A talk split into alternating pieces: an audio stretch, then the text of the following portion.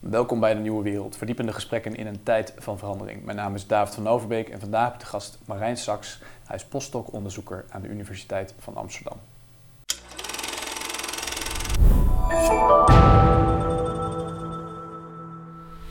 Dag Marijn, goedemiddag. Jij bent onlangs gepromoveerd in maart op uh, het proefschrift getiteld Gezondheidsapps tussen hulp en manipulatie. Gaat over uh, ja, gezondheidsapps, uh, digitale apps. Daar gaan we het over hebben vandaag met elkaar. Wat er precies manipulatie dan inhoudt, wat er precies mee komt kijken. Maar in jouw proefschrift doe jij een aanbeveling. Jij zegt uh, mensen zouden meer kritisch moeten kijken naar commerciële gezondheidsapps die ze installeren op hun, uh, op hun smartphone. Um, waarom is dat eigenlijk zo?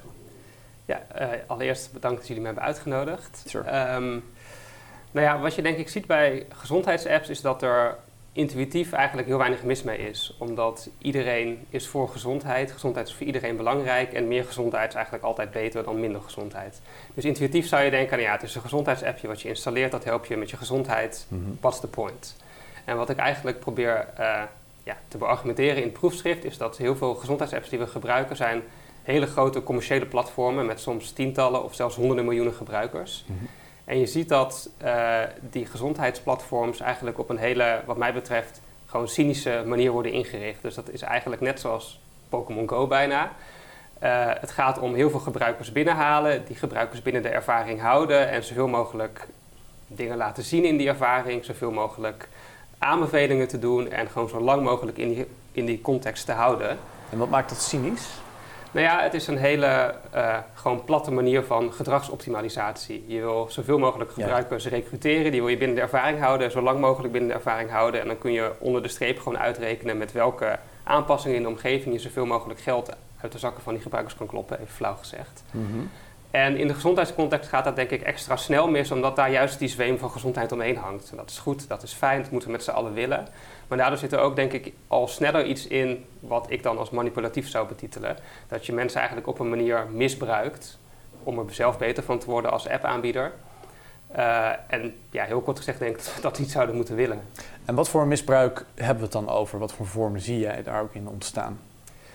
Um, nou ja, wat je denk ik ziet is dat die, uh, die, die omgevingen, zijn hele grote digitale omgevingen. En die kenmerken zich vaak door het feit dat zij heel veel gebruikersdata uh, verzamelen. En het gaat niet alleen inderdaad om hoeveel stappen je doet, maar ook juist dat zij binnen die omgeving heel goed zien welke gebruiker op welk moment in die ervaring komt, ja. waar ze op klikken.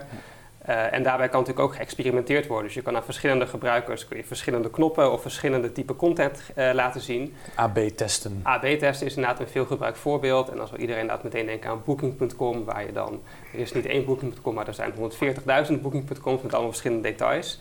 En dat gebeurt ook allemaal in van die grote commerciële gezondheidsapps. Dus er wordt gewoon heel precies, met allemaal slimme koppen die even uit Stanford en Harvard worden ge gerecruiteerd, omdat ze natuurlijk ook veel geld hebben, vaak die bedrijven.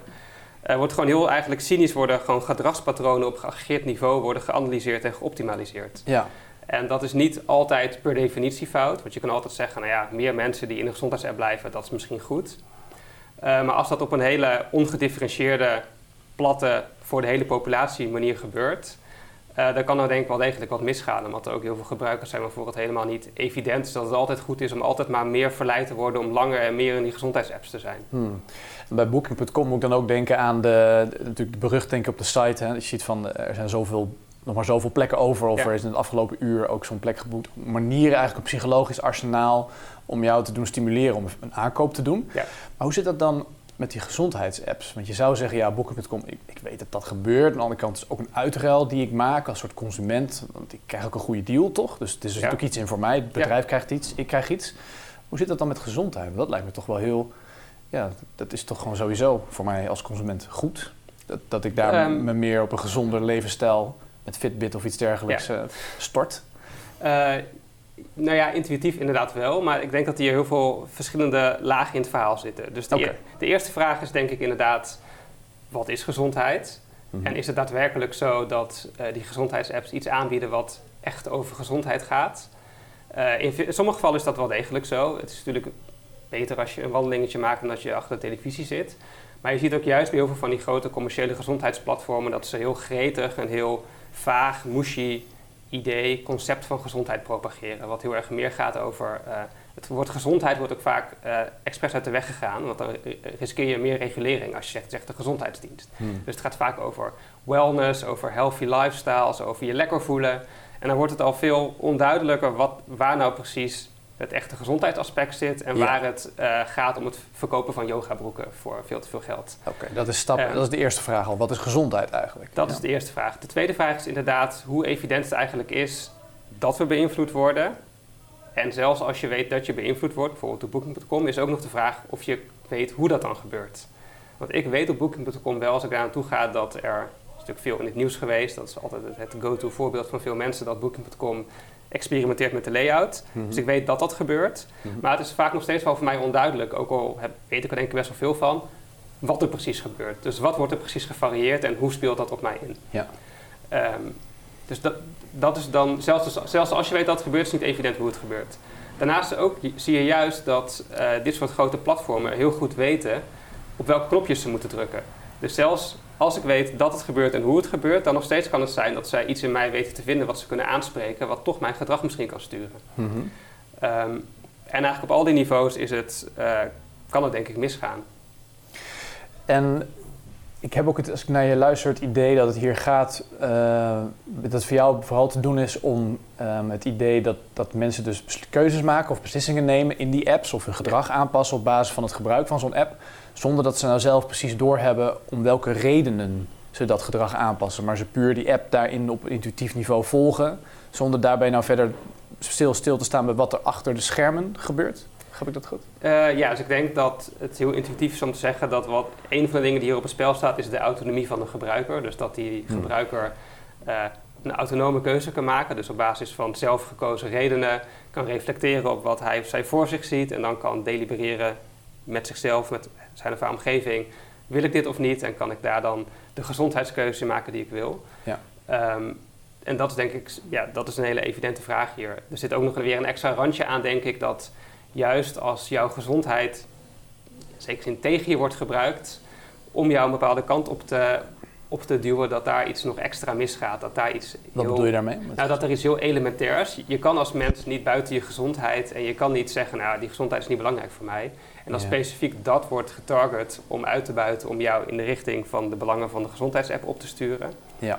dan zou ik zeggen dat dat, dat in ieder geval op het eerste gezicht uh, nog minder fraai is.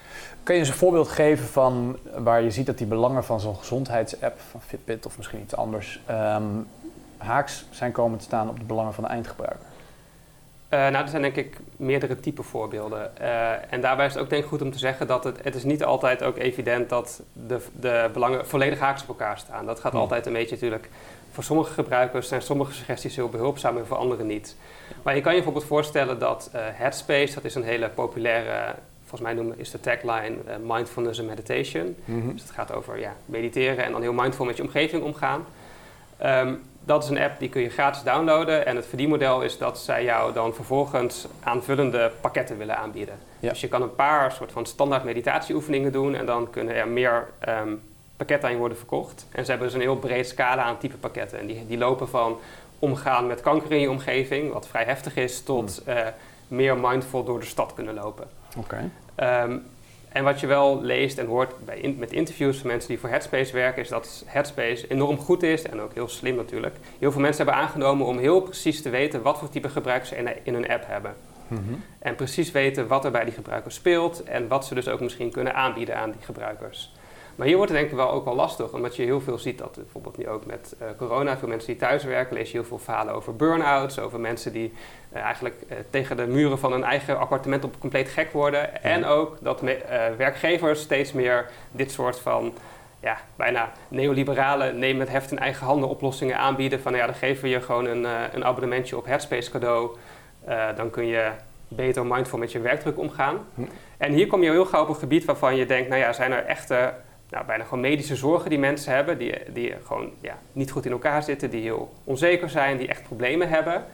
Enerzijds. En een app die heel goed is in het identificeren van wat voor kwetsbaarheden ervaren mensen en hoe kunnen we daar dan een pakket aan, aan koppelen. Ja. Uh, dan, kan, dan kun je nog zeggen, nou ja, het is eigenlijk onder alle omstandigheden altijd goed als mensen die in psychologische noodzaak zitten of in psychologische nood zitten, een commercieel pakket krijgen aangeboden om te mediteren. Mhm. En in sommige gevallen is dat ook zo. Maar er is ook wel iets uh, ja, predatory, iets, iets wat daar mis kan gaan. Ja. Uh, en dat is denk ik uh, een voorbeeld van hoe het niet altijd onder alle omstandigheden voor iedereen fout is, maar hoe het model wel zo is dat het eigenlijk gemaakt is om slachtoffers te maken. Hmm, aha, oké, ja, nu snap ik het beter. Dus je hebt inderdaad, volgens mij ook wat je zegt, de, die problemen die ook ontstaan op het gebied van gezondheid, of wat het, los van even wat dat precies betekent, of het nou van mindfulness gaat tot omgaan met kanker, dat ja. is natuurlijk een heel breed spectrum inderdaad. Dat zijn problemen die niet alleen maar ontstaan bij individuen, maar die ook ontstaan door, nou ja, in het gebied van burn-out ook op werk, dus hele sociale sferen. En die apps die geven jou, beloven jou min of meer om jou een oplossing te geven voor dat probleem. Maar daarmee maken ze van het probleem ook een heel geïsoleerd probleem. Alsof jij als individu daar de handvatten zelf voor zou moeten krijgen om dat te kunnen doen. Zonder dat daarbij precies de vraag wordt gesteld naar wat is nou die omgeving waarin je bevindt. En de voeling die je, die je daarmee misschien ook hebt. Uh, ik denk dat dat een belangrijk een belangrijke, de, hoofdmoot is van het probleem inderdaad. Um, dat is ook wat je bedoelt, denk ik, met dat een beetje het neoliberaal idee van het wordt gelijk weer teruggeworpen op het individu. Want je hebt ergens last van, hier heb je ook weer een oplossing voor je probleem, kan je weer verder, uh, zonder de vraag breder te stellen. Ik denk wel dat een belangrijke context is waarin deze gezondheidsapps ook zo populair zijn. Je ziet ook dat steeds hmm. meer uh, zorgverzekeraars hierop inzetten. Dus vijf, zes jaar geleden was Zilveren Kruis een redelijke voorloper die een soort van volgens mij heet het platform Actify. Ja. Die hebben toen even, een, een, teen in het zwembad gedipt. Nou, dat, dat ging niet helemaal goed. uh, er kwam toch wel wat backlash, want het was een best wel plat model van uh, jij moet een app installeren en dan gaan we, volgens mij kon je je stappen uploaden en dan kreeg je mhm. daar gewoon uh, presentjes voor terug. Dus dan kon je een braadpan met korting kopen of naar de dierentuin of naar de film. Ja. nou, dat voelde wel een beetje plat aan. En toen zijn ze verder gaan experimenteren met meditatie-apps en weet ik veel wat. En nu zie je bijvoorbeeld ASR Vitality, dat is ook zo'n app die dus van ASR is, maar die ook weer wordt ondersteund door andere verzekeraars. Mhm. Ehm, dat die volgens mij best wel een vlucht gaat nemen. Dus ik zie in mijn omgeving steeds meer mensen die daar uh,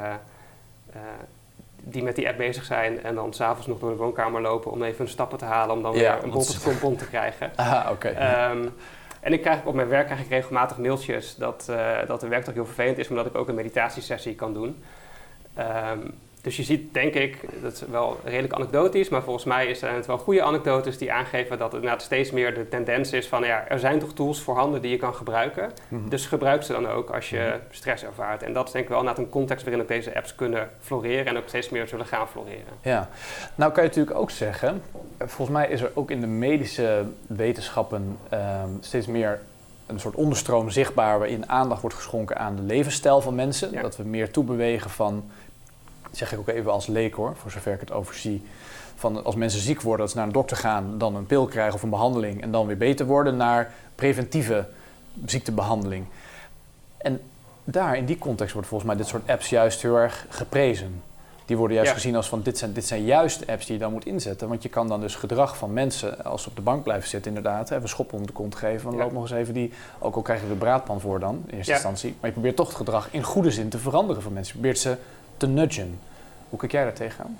Um, nou ja, kijk, ik onderschrijf het wel. Um, want er zit ook een hele mooie belofte in. En die belofte is inderdaad van als jij uh, zo'n app installeert en je geeft die app toegang tot uh, data over jou, dus data over hoe jij je leven leeft, dus toegang tot jouw gedragspatronen en je geeft die app ook toegang tot jouw uh, beslissingsruimte. Dus die app die zit in, jou, in jouw zak op je telefoon en die mag jou mailtjes sturen en push notificaties en die mag via Facebook jouw vrienden informeren en via Twitter jou Um, die, die, belofte klopt natuurlijk op zich wel, dat je door die toegang te geven ook iets terug kan krijgen. Dat je mhm. daardoor meer een oplossing op maat kan krijgen. En die app kan bijvoorbeeld ook uh, proberen, uh, dat zie je ook veel in de handleidingen voor appmakers, dat je ook moet proberen een soort van vertrouwensrelatie op te bouwen. Dus je moet inderdaad mensen zorgen dat ze investeren in die app en dat ze daar een goed gevoel bij krijgen en dat ze je dan ook wat terug willen geven. Ja. Um, en je kan dan ook inderdaad meer relevante aanbevelingen doen. En mhm. die, uh, die belofte die, die is er ook en die zie ik ook. Maar ik denk dat juist in zo'n hele hypercommerciële context het ook makkelijk fout kan gaan. Want dan wordt het ook meteen ja, eigenlijk heel simpel en heel plat, heel onduidelijk wiens belangen nou voorop staan. Ja. En in zo'n eh, soort van ziekenhuis, non-profit uh, context is het vrij evident dat de arts jou het best wil helpen.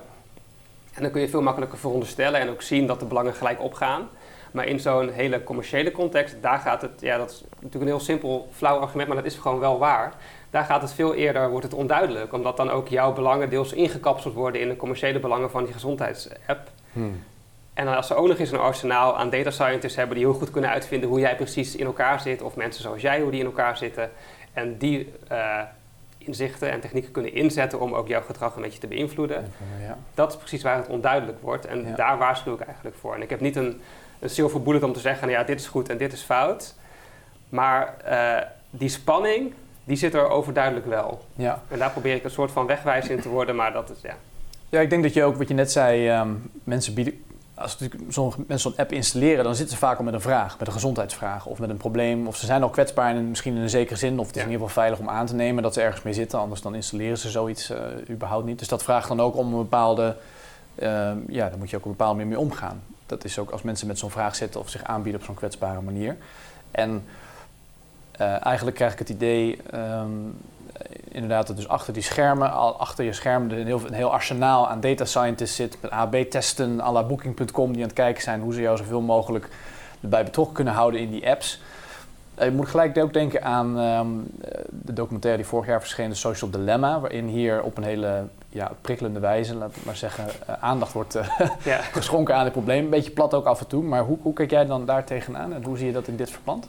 Um, die... Daar ging het natuurlijk over sociale netwerken, ja. iets anders, maar ook weer niet. Ja, ik heb heel veel gevoelens over deze documentaire. Uh, kijk, kijk uh, enerzijds de, moet ik denk ik in eerste instantie zeggen dat het goed is dat er zo'n documentaire is, omdat dat voor awareness zorgt. Uh, ja. Dat mensen dat zien. En ik heb ook wel veel mensen gesproken die zeiden: Oh ja, nou, ik had er zo nog niet naar gekeken. Ja. Dus in die zin kun je zeggen: de, de documentaire doet zijn werk. En dat is ook wel zo. Tegelijkertijd is denk ik het probleem wat wordt geschetst, uh, wordt niet helemaal goed geschetst en de oplossing is ook niet helemaal goed. Wat wordt er niet goed geschetst? Uh, nou ja, een heel uh, een beeld, het beeld dat veel mensen hebben als ze die documentaire hebben gekeken en wat blijft hangen is een soort van de, je hebt zo'n scène dat er dan een, een volgens mij is het een, jongen die aan het radicaliseren is en die komt dan, kijkt dan op zijn telefoon en dan switcht de documentaire naar een soort van control room waar dan drie mensen zitten die dan aan, aan hendeltjes gaan uh, gaan trekken en op knoppen gaan duwen. En die dan zeggen: Oké, okay, uh, David is er weer. We gaan David dus even goed uh, uit elkaar trekken. En dan gaan we eens kijken wat David allemaal, hoe we hem erbij kunnen houden, hoe we hem kunnen manipuleren. Ja. en dat is een heel goed beeld, maar tegelijkertijd is het niet helemaal een goed beeld. Want dat suggereert een hele precieze individuele um, aanpak die gericht is om jou als individu eigenlijk expliciet en bewust te manipuleren tegen je eigen belangen in. Mhm. En wat je denk ik veel meer ziet op dit soort grote platformen is dat het een uh, het gaat veel meer om geaggregeerde gedragspatronen. Ja. Dus ze kijken eigenlijk gewoon, ja, hoeveel gebruikers hebben we, wat doen die ongeveer en hoe kunnen wij die gedragspatronen aan zich als geheel optimaliseren. Mhm. Dus daar zit niet in dat ze jou persoonlijk uh, kapot willen maken of willen manipuleren. Daar zit veel meer in dat ze die gedragspatronen aan zich willen optimaliseren. En daar kan dan de bijvangst zijn dat dan ergens downstream het voor David of voor Marijn verkeerd uitpakt. Maar dat is niet per se de intentie. Er is niet ergens bij Facebook een evil genius die ons, die ons persoonlijk gaat manipuleren. Ja, dus als ik je goed begrijp, zijn er eigenlijk een soort hokjes waarin kaders waarin mee wordt geprobeerd om een individu uh, te, te prikkelen, ja. uh, bepaald gedrag te ontlokken. Dat, dat, dat heeft een beetje de zweem van alsof het heel persoonlijk voor jou bedoeld is. Ja. Maar het is veel minder persoonlijk dan we denken misschien zelf. Nou ja, je, je, hebt gewoon bepaalde metrieken die worden gehanteerd bij zulke bedrijven. Dus dat gaat om retentie en engagement. En dat zijn geaggregeerde metrieken. Dus ja. zijn er, is er 3% meer retentie van gebruikers? Of is er 2,5% meer engagement met onze content? Ja. Uh, en dat kun je natuurlijk wel gaan uitsplitsen, maar dat gaat echt om die geaggregeerde metrieken. Dus, dus als ik het zelf gebruik, die app, dan heb ik het idee dat ik dat als individu, dat iets mij persoonlijk wordt aangeboden, maar de methodieken van de data scientists en dergelijke die erachter schuil gaan, die, die richt zich echt vooral op de massa. Op een, op een, ander, een ander niveau eigenlijk. Niet op het individuele niveau, maar echt op een, een hoger aggregatieniveau, massagedrag. En proberen je daarin mee te krijgen. Ja, dat is. Ja, of daarop aanspreken. Ze hebben natuurlijk ook helemaal geen, geen mankracht uh, om uh, voor iedereen persoonlijk, zoals in de Social Dilemma, een eigen control room in te richten. Ja. En ook de, de, zeg maar de belofte is altijd van: we hebben AI, kunstmatige intelligentie, en die, die zorgt dat alles heel perfect loopt. Uh, in de praktijk blijkt dat ook nog vaak wel meer sales pitch dan werkelijkheid te zijn. dat werkt echt niet zo perfect. heel veel hype dat, in natuurlijk ook. Het is niet zo dat ze via AI uh, geautomatiseerd jou volledig uit elkaar kunnen trekken uh, en een perfect profiel van jou hebben. Het is nog steeds vrij geaggregeerd. Maar desalniettemin blijft dan wel dat probleem staan dat de, waar ze op mikken is min of meer jou als, als onderdeel van een massa, ja. in plaats van jou als op je individuele eigenschappen. Um, dat roept ook volgens mij bepaalde vragen op over menselijke autonomie, over besluitvorming, over hoe we onszelf zien als individu. Want als wij die apps steeds meer gaan gebruiken en ook ehm, ons gedrag outsourcen aan die apps, om het even zo te zeggen, ze vertrouwen in onze besluitvorming, zonder Ja. te weten wat er precies gebeurt, dan veranderen we onszelf ook, zonder dat we nou eh, precies weten op welke manier we onszelf veranderen. En doe ik het nou omdat ik dat als individu wil, of doe ik het als, omdat ik aangesproken word als onderdeel van zo'n van zo'n van zo'n massa op een hoger aggregatieniveau? Eh, d- dat is denk ik een, een, een correcte analyse. En dat laat ook zien dat ehm, we ook een andere benadering van autonomie denk ik nodig hebben. Een veel meer relationele eh, benadering waar ook een soort van temporeel aspect in zit. Dus je hebt nu- nu nog heel vaak het idee dat er een analyse is van ja, er komt een volmaakt Kantiaans subject, stapt een ruimte binnen eh, met eh, alle informatie, een perfecte interne deliberatiecapaciteiten en die, die, ziet, die ziet dan een website en die gaat dan perfect met zichzelf in zijn eigen hoofd delibereren en dan een volstrekt autonome beslissing nemen. En dan kunnen we zeggen, nou ja, je ziet toch wat een advertentie is. Terwijl in de praktijk, als we cookies eh, meldingen krijgen, dan klikken we het gewoon aan en moeten we de algemene voorwaarden accepteren. Ja. Dus gewoon scroll, scroll, scroll en Nou ja, zelfs dan kun je nog zeggen, nou ja, de, het perfecte autonome subject kan gewoon de afweging, afweging maken. Het is mijn tijd niet waard. Ja. Maar het probleem is denk ik dat veel van deze digitale omgevingen zijn omgevingen waar we steeds naar terugkomen. En die omgevingen leren, onder- leren over ons, Mhm. op geageerd niveau, niet voor mij als persoon. Eh, en daar ontstaat een dynamiek over tijd, waarbij ze ook steeds ze kunnen, omdat ik steeds terugkom, experimenteren. Wat gebeurt er als we de omgeving zo of zo inrichten en wat heeft dat voor invloed op het gedrag van mensen zoals mij? Ja. Eh, en daar ontstaat dus ook een, ja, bijna zou je zeggen, kunnen zeggen, een relatie tussen mij en die dienst waar ik steeds naar terugkom. Mhm. Waarbij ik ook op den duur misschien die eh, gezondheidsapp of dat platform meer ga vertrouwen. wat minder op mijn hoede ben. Dat, gezond, dat gezondheidsplatform of nieuwsplatform of whatever, het leert meer over mij. Ja. En dan kunnen ook, kan ook wat veranderen in die, in die dynamiek van die relatie. En dan is het niet meer de vraag, oh, ben jij nog steeds een, een supremely autonomous Kantian subject, dat daar gewoon even weerstand kan bieden aan die omgeving. Daar is wat veranderd over de tijd. En daar zit ook een hele sterke asymmetrie in, als ik jou hoor. Want die, eh, die eh, mensen van de, van de gezondheidsapps of de bookings, die hebben een heel arsenaal aan data scientists en aan mensen die continu bezig zijn met, met gedragsoptimalisatie of manipulatie. Daar komen we Ja. zo nog over hoe dat precies zit.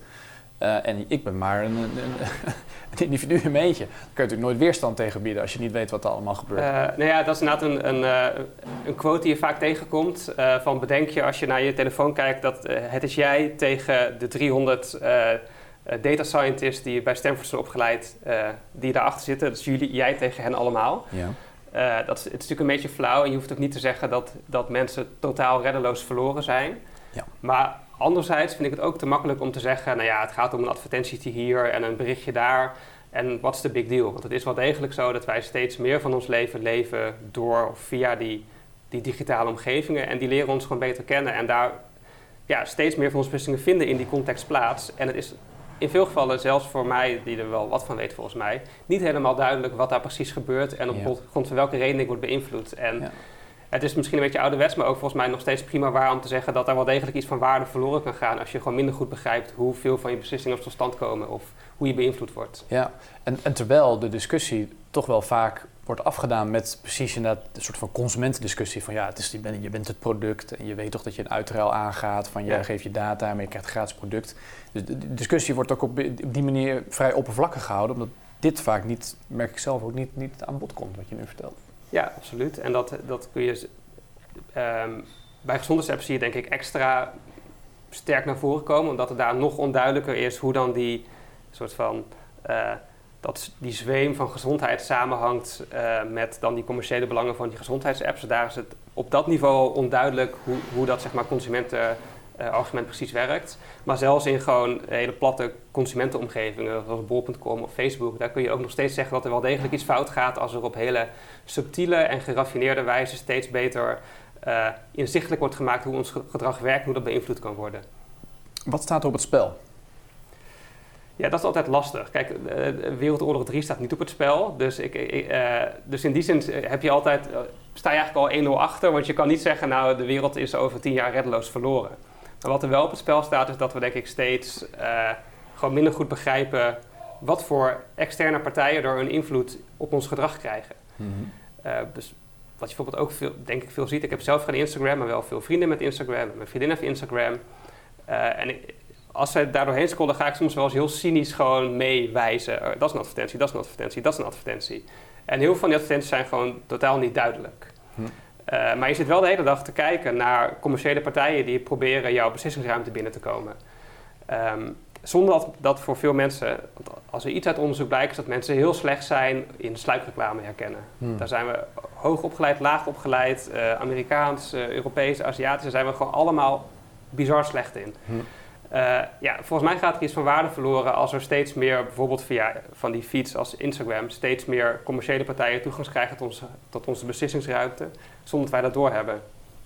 Dan kunnen wij gewoon minder goed meer begrijpen wat we nou zelf van waarde vinden en waarom we dat van waarde vinden en, hoe en waarom wij daar beslissingen in nemen. Ja, ik heb het gevoel dat we hier nu aankomen bij um, iets wat je in het begin al aankaartte. Dat is het, het, het verschil, of de nuanceverschil, of misschien het verschil groter, tussen um, nudging, wat een beetje het, populaire woord is in de behavioral sciences, ja. uh, groot is geworden om uh, mensen te prikkelen om bepaald gedrag na te streven wat, wat zogenaamd uh, universeel nastrevenswaardig zou moeten zijn, of wat zonder meer goed is, waar je dus eigenlijk, waarvan het dus gelegitimeerd is, als ik het even goed zeg. Ja. Om mensen ook, zonder dat ze nou helemaal weten waarom, de goede kant op te drukken, zeg maar. Bijvoorbeeld zo'n braadpan als jij uh, eh, 12.000 stappen zet per dag, uh, als voorbeeld. Um, en aan de andere kant, wat de scheidslijn nou is tussen nudging en manipulatie aan de andere kant. Ja. Wat, je, je hebt ook in jouw proefschrift daar uh, heb je dat geprobeerd uit, uiteen te zetten? wat is nou, wanneer spreek je nou van manipulatie en wanneer nou van nudging? Wat is het verschil? Nou, niet per se wat het verschil tussen die twee, maar wat, wat houdt het in? Hoe, um, hoe, hoe, hoe, kijk je daar tegenaan? Uh, nou, het is denk ik sowieso belangrijk om te beginnen met te zeggen dat ik, uh, ik gebruik de term manipulatie en die probeer ik op een bepaalde manier te definiëren en dat doe ik altijd met een bepaald doel. Dus we gebruiken de term manipulatie in het alledaagse uh, verkeer op allerlei verschillende manieren. Dus ik kan bijvoorbeeld zeggen dat ik nu dit glas manipuleer door ruimte en tijd. Dat, of, of jongleerballen. Ja. Dus we kunnen objecten manipuleren op die manier. je kan ook zeggen dat je, of ik zeg ook wel eens dat ik op liefdevolle wijze mijn vriendin manipuleer. Om, weet ik veel wat. ja, het kan op allerlei manieren. Ik denk dat de kijker het ook zelf kan invullen.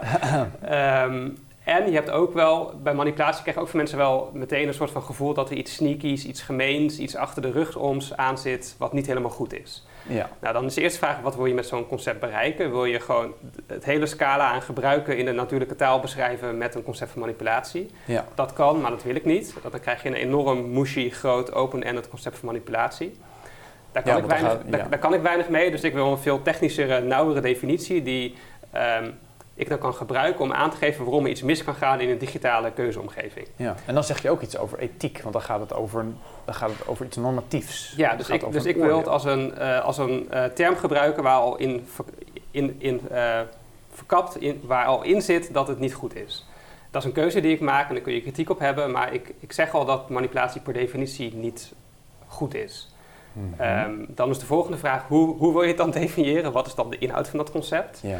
Uh, daar wordt het natuurlijk ook weer lastig. En um, ja, wat ik altijd behulpzaam vind, is als je een soort van, een soort van spectrum of een lijn je probeert voor te stellen, waarbij op het ene uiterste heb je uh, volstrekte rationele uh, deliberatie of overtuiging, waarbij je zuiver op basis van argumenten probeert iemand iets aan zijn verstand te peuteren, maar uiteindelijk ben je compleet transparant in de redenen die je hebt en in de redenen die je geeft. En dan kan iemand anders dan, als autonoom subject een keuze in maken. Het ideale plaatje. Het ideale plaatje. Wanneer komt het nou voor in de praktijk? Dat komt niet heel vaak voor. Anderzijds kun je je volstrekte dwang voorstellen. Dus coercion dan in het Engels, waarbij iemand met een pistool op jouw hoofd zegt uh, je geld of je leven. Ja.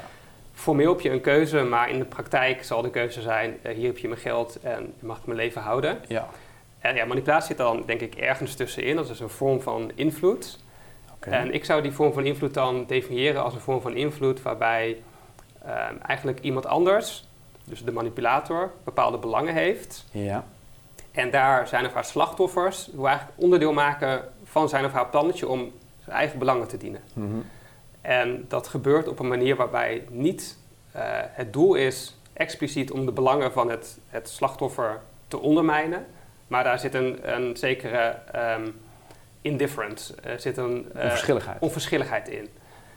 En dat gebeurt dan vaak op een manier waarbij de, um, de manipulator zoekt naar dingen in de psychologie of in de omgeving van zijn of haar slachtoffers die gebruikt of die uitgebuit, of die in het mooi of, Nederlands, mooi of lelijk Nederlands getarget kunnen worden om iemand onderdeel te maken van dat plannetje. Hmm.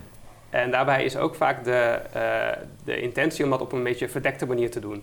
Ja, want als je het niet verdekt doet, dan nou, dit is dus nog meteen weer een moeilijke vraag. Sommige mensen zullen zeggen manipulatie is per definitie altijd geheel verdekt of hidden. Ja, heeft wel een verhullend karakter, denk ik. In ieder en ik zou zeggen dat een manipulator wel altijd de intentie heeft om het op vervullende wijze te doen. Ja. Maar dat je je ook kan voorstellen dat een, een slachtoffer ehm, op een zeker moment iets in de gaten krijgt. En dat het dan niet meer geheel verhullend, verhuld is.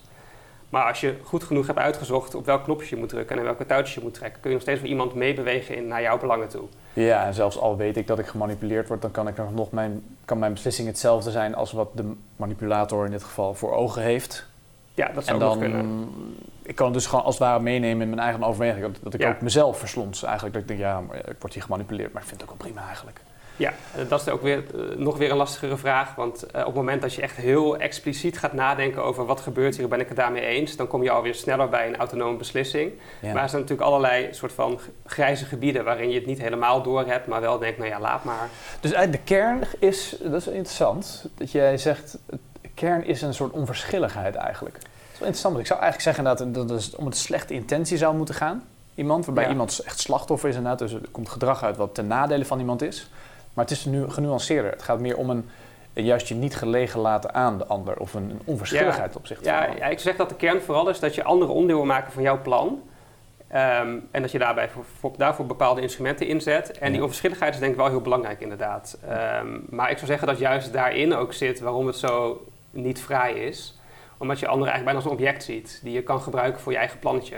Heeft het ook te maken dan met wat we net bespraken, dat, dat die apps je eigenlijk niet aanspreken als individu, maar ze doen wel alsof je als individu aanspreken, maar eigenlijk het, je bent natuurlijk altijd als, als mens hebben we gewoon het in ons om onderdeel van een massa te worden, massa, krachten, uh, et cetera. En juist op dat niveau, op dat geaggregeerde niveau worden we aangesproken. Zit daar die, die, die objectivering in of die onverschilligheid in ten ehm. aanzien van, van mij als persoon? Dat ik dus eigenlijk op iets heel elementairs of iets misschien bijna dierlijks wordt aangesproken in plaats van iets menselijks?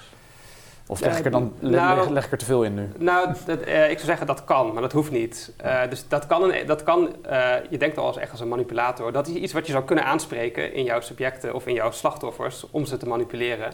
Hmm. Maar het kan ook zijn dat je juist fijnst een hele persoonlijke, liefdevolle, vertrouwelijke omgeving te bieden om iemand te helpen. Maar dat dat eigenlijk achter de schermen een vrij cynische strategie is om iemand mee te laten bewegen met je plantje of, in, of in, de richting van jouw belangen te, te, masseren. Ja, ja. Ehm, dus ik zou zeggen ook dat zeg maar, de, uh, ja, ook weer een lelijk Nederlands, de mindset van een manipulator is juist heel erg echt zo'n soort van scheming persoon die een beetje zo rondzoekt in de kamer of in de persoon tegenover zich van ja, wat, kan ik, uh, wat kan ik nou eigenlijk gebruiken of uitbuiten om deze persoon laat, te laten meebewegen met mij.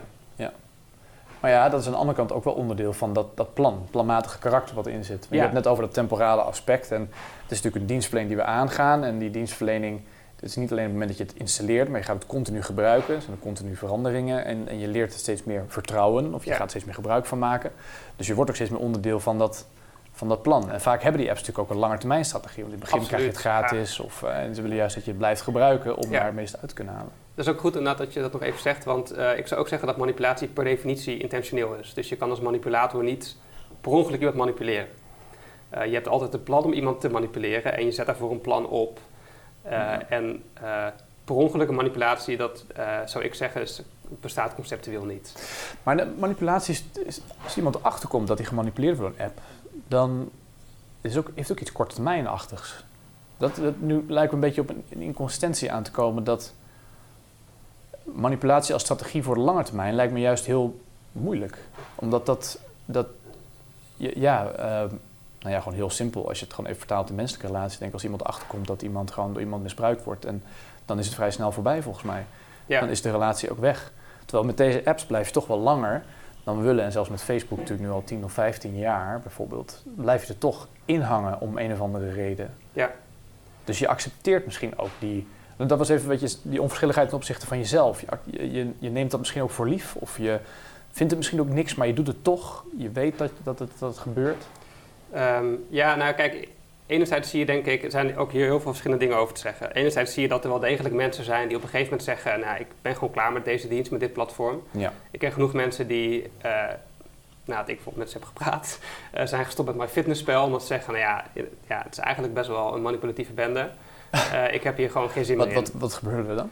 Ja, MyFitnessPal die hebben een belofte van wij, wij, wij bieden je een hele kale, simpele calorieteller aan. Maar zodra je die app installeert, gratis, dan kom je in een soort van totale explosie van gezondheidscontent terecht. Dus ze hebben ook zo'n soort van social media feed waarbij je constant berichten krijgt over hoe jij je geld moet uitgeven in bepaalde producten. Je krijgt steeds motivational video's te zien van mensen die bepaalde sportkleding aan hebben. Je wordt steeds aan je verstand gepeuterd dat Ah, ja. Alles wat je doet in je leven, dat het eigenlijk allemaal samenhangt met hoe gezond je bent. Dus de, de wekker die je koopt naast je bed, de vakantie waar je naartoe gaat, dat zijn allemaal dingen waar je eigenlijk ook je gezondheid mee moet nemen in je overwegingen. Ja. Daar zijn er ook toevallig weer aanvullende diensten en uh, producten voor. Um, dus dat zou ik een uh, potentieel manipulatief element aan zo'n app kunnen vinden. Um, dus wat je enerzijds ziet is dat er, dat er gewoon mensen afhaken. Anderzijds kun je denk ik ook zeggen dat er, er zijn ook genoeg mensen, um, dat is ook een argument dat vaak wordt gemaakt, voor wie bepaalde apps een dermate, belang, belangrijke, een dermate belangrijke positie in hun leven innemen, dat ze voor hun gevoel niet meer zonder kunnen. Hm.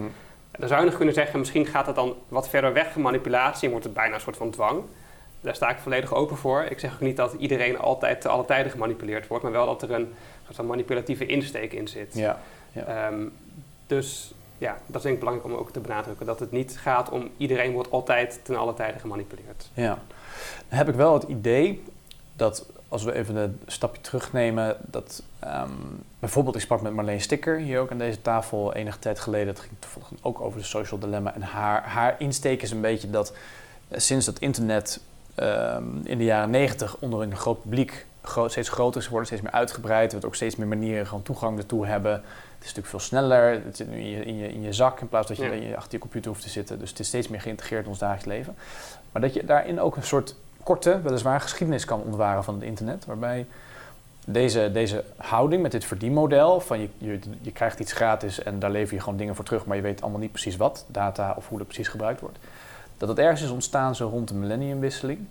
Um, maar dat daarvoor het internet ook ja, wel een wezenlijk ander karakter had. Je had natuurlijk altijd al malversieve praktijken op het mm. internet natuurlijk en dergelijke. Maar dat het op een grote schaal op zo'n manier. Het had meer een soort hobbymatig karakter. Het hoort natuurlijk denk ik ook bij de levenscyclus van een technologie dat iets volwassen wordt en wat dan ook. Maar heb je het gevoel dat hier ook, de, je noemt het ook die term neoliberaal, dat je hier die vraag naar een wat bredere culturele ontwikkeling hier ook in thuis hoort? Van, van hoe dat internet verandert bijvoorbeeld door uh, de invloed van nou ja, venture capitals, de durfkapitalisten, uh, de, de, de, de, steeds maar weer die noodzaak om een, een, een, internetbedrijf naar de beurs te moeten brengen en wat daar uh, opschalen, het verdienmodel. Dat, besteed je daar ook aandacht aan in jouw proefschrift? Um, nou, kijk, ik, ik, noem het wel omdat ik denk dat je toch steeds weer terugkomt bij dat het gaat om een commerciële context. En dat vooral in die commerciële context waar dingen fout kunnen gaan. Dus ik, ik heb het bewust niet over de wat kleinere, minder populaire, ge, gesituationeerde gezondheidsapps die in een ziekenhuis worden ontwikkeld om iemand met diabetes te helpen. Mm -hmm. uh, daar kun je waarschijnlijk ook allemaal dingen over zeggen, maar daar gaat mijn proefschrift niet over. Mm. En je ziet inderdaad dat heel veel populaire gezondheidsapps, die zijn bijna allemaal zonder uitzondering begonnen met verschillende rondes, in, verschillende investeringsrondes vanuit gewoon beroemde venture capital firms. Ja.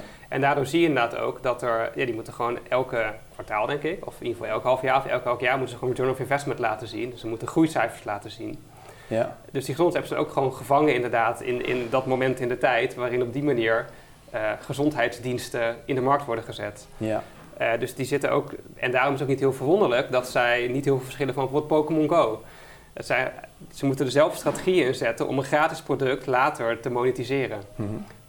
um, en is, ja, kijk, ik snap het ook wel, want het is eigenlijk veel aantrekkelijker om zo'n freemium model te nemen. Dat zie je ook bij heel veel computerspelletjes. Als je vroeger kocht je voor 60 euro een computerspelletje en dan had de, de uitgever of de publisher had dan zijn geld binnen. En dan had jij het spelletje. Ja. Maar je kan veel meer geld verdienen als je het gratis in de markt zet en heel goed bent in het monetiseren van je gebruikers. Want dan is er geen upper bound eigenlijk. Ja, dan, ja, de, de, hoeveel geld iemand heeft, maar dat Ja. is vaak meer dan 60 euro. Ja. Eh, hoeveel geld je die mensen kan laten betalen. En het is ook niet verrassend dat eh, de meest winstgevende spelletjes ter wereld, dat dat freemium spelletjes zijn. Nu begonnen we het gesprek met, eh, je doet een advies in jouw, eh, of een aanbeveling je beter zeggen, in je proefschrift om hier kritischer bij stil te staan. bij dit soort technologische apps. We hebben denk ik een aantal dingen gezien ook in het gesprek. Ehm, richt jij dat, jouw aanbeveling nu echt op het individu? Van je moet als individu daar beter bij stilstaan. Denk na voordat je zo'n app installeert of wat dan ook. Of heb je het, is het meer gericht aan, nou laat ik zeggen, wat meer politiek niveau? Uh, wat voor een wet er zouden moeten komen of moet er ander beleid komen? Hoe, hoe sta je daarin? Uh, nou ja, het een sluit het ander denk ik niet uit. Maar wat ik vooral niet wil is inderdaad zo'n verhaal van ja, er moet meer transparantie komen en dan kunnen burgers een geïnformeerde keuze maken en dan zijn alle problemen opgelost. Dat is volgens mij een hele onaantrekkelijke en ook enigszins naïeve keuze. Juist omdat dat, die manipulatie die werkt deels obscuur en die kun je niet helemaal transparant maken. Terwijl dat is wel een van de eisen die vaak naar voren komen, is dat we moeten juist meer inzicht krijgen in die black box van die beslissingen die er genomen worden. En dat, dat werkt autonomie verhogend voor mensen. Ja, maar ik zou zeggen dat uh, er zit nog een. Uh, het laatste hoofdstuk van mijn proefschrift is een uh, bijna volledig juridisch hoofdstuk. Waarin ik zeg we kunnen het Europese consumentenrecht ook gebruiken om hier iets over te zeggen. Okay. dus je hebt een hele interessante Europese richtlijn die, die heet oneerlijke handelspraktijken. Dat gaat over handelspraktijken die oneerlijk zijn. Mm -hmm. um, ja, dat is eigenlijk heel simpel. Uh, en je kan prima argumenteren dat uh, gebruikers van gezondheidsapps dat de consumenten zijn, die gebruiken een commerciële dienst. Ja. Dat die ook veel transactionele beslissingen nemen, waarbij het niet alleen gaat over ik geef die app geld en dan krijg ik wat, maar ook het feit dat jij in die commerciële omgevingen bent, dat is op zichzelf al winst, winstgevend voor die bedrijven. Want die kunnen dan bijvoorbeeld jou, zeggen ze altijd, je eyeballs, je kunt je ogen dan verkopen aan adverteerders, ze kunnen je gebruikersdata verzamelen. Ja. Dat is allemaal onderdeel van de commerciële strategieën van die Ja, apps. Ze willen je aandacht pakken. Dus Ja. veel van wat wij doen in en met die gezondheidsapps, dat valt prima binnen het bereik van het Europees consumentenrecht. Mhm. En als je dan nog even inzoomt, eh, de belangrijkste bepalingen gaan over misleiding en agressiviteit. Eh, er zit natuurlijk iets misleidends in gezondheidsapps die manipuleren. Manipulatie is bijna per definitie misleidend. Eh, dus dat is een aanvliegroute die je kan gebruiken om te zeggen we kunnen gezondheidsapps daarop reguleren. Het nadeel is dat die misleiding vaak gaat over eh, de informatie die, die aan jou wordt gegeven als consument. Dus dan kom je inderdaad bij betere labels en meer transparency, disclosures. Ja, Dat is niet heel aantrekkelijk. krijg je een soort beter leven kenmerk voor je, Ja, voor je algoritme, Dat is, zeg maar. Daar ben ik heel sceptisch over. Maar die, eh, dat idee van agressiviteit, dat is heel mooi. Dat gaat over eh, machtsongelijkheden die worden uitgebuit op een manier die we niet oké vinden.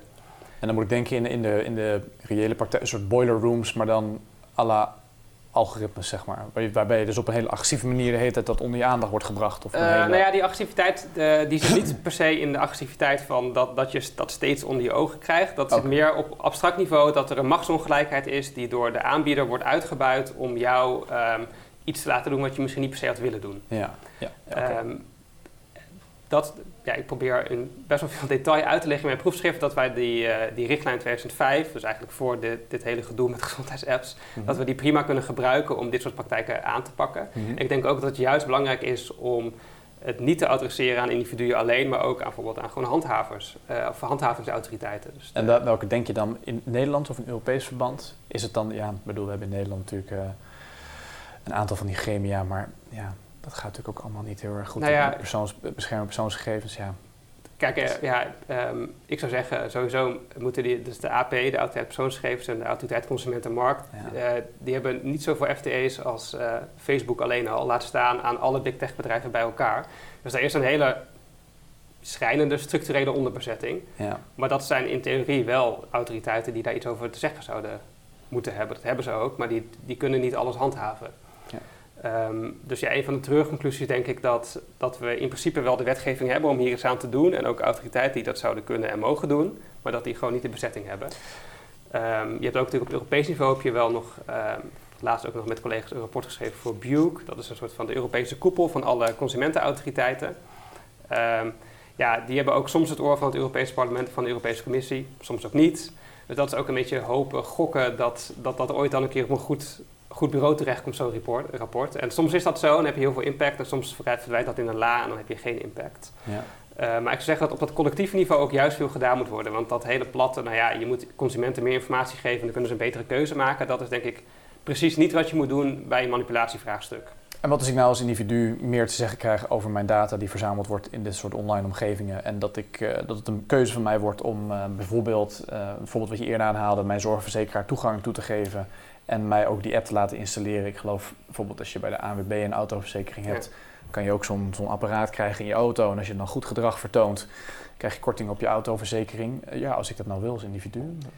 Ja, ik zou zeggen dat het uiteindelijk ook een beetje rommelen in de marge is. Uh, Enerzijds, uh, ook misschien een beetje cynisch, is volgens mij de, is de geest wel uit de fles. Dus het is tamelijk naïef om te denken dat wij weer een volledige controle over alle datastromen kunnen krijgen als individu. Maar zelfs als dat zou kunnen, kan niet, maar zelfs al zou dat kunnen, dan nog heb je denk ik een probleem dat, uh, dan komen we eigenlijk weer terug bij dat individu versus geaggregeerd niveau uh, gedrag analyseren en beïnvloeden. Mm -hmm. Dat je ook hier ziet dat er een hele duidelijke sociale component is aan hoe mensen met hun privacy omgaan. Dus het feit dat ik misschien er dan voor kies dat ik niet meer um, uh, mijn data wil geven aan een gezondheidsapp, dat betekent niet dat iedereen dat doet. We mogen prima veronderstellen dat misschien de helft of 80% van de gebruikers wel nog gewoon data geeft. En daar zitten ook allerlei inzichten in die je kan op, op populatieniveau, die je weer terug kan uh, redeneren naar mij. Want uh, wij zijn misschien allebei vrij gelijk aan elkaar. En je kan nog steeds die inzichten gebruiken om ook mij weer te beïnvloeden. Hm. Dus tenzij je veronderstelt dat iedereen en masse uh, op hetzelfde moment gebruik gaat maken van die ja, onmogelijke, denk ik, uh, rechten die je krijgt om je data weer in eigen handen te nemen. Um, ja, dat gaat niet werken als niet iedereen dat doet. Want anders kunnen ze alsnog van de helft van de gebruikers de data uh, in handen krijgen en gaan extrapoleren wat het dan voor mij betekent. Ja. En dat zou niet altijd perfect werken, maar toch wel vaak best wel goed. Ja, heel goed. Bedankt voor het gesprek Marijn. Heel onderhoudend, dankjewel. Geen, uh, dankjewel.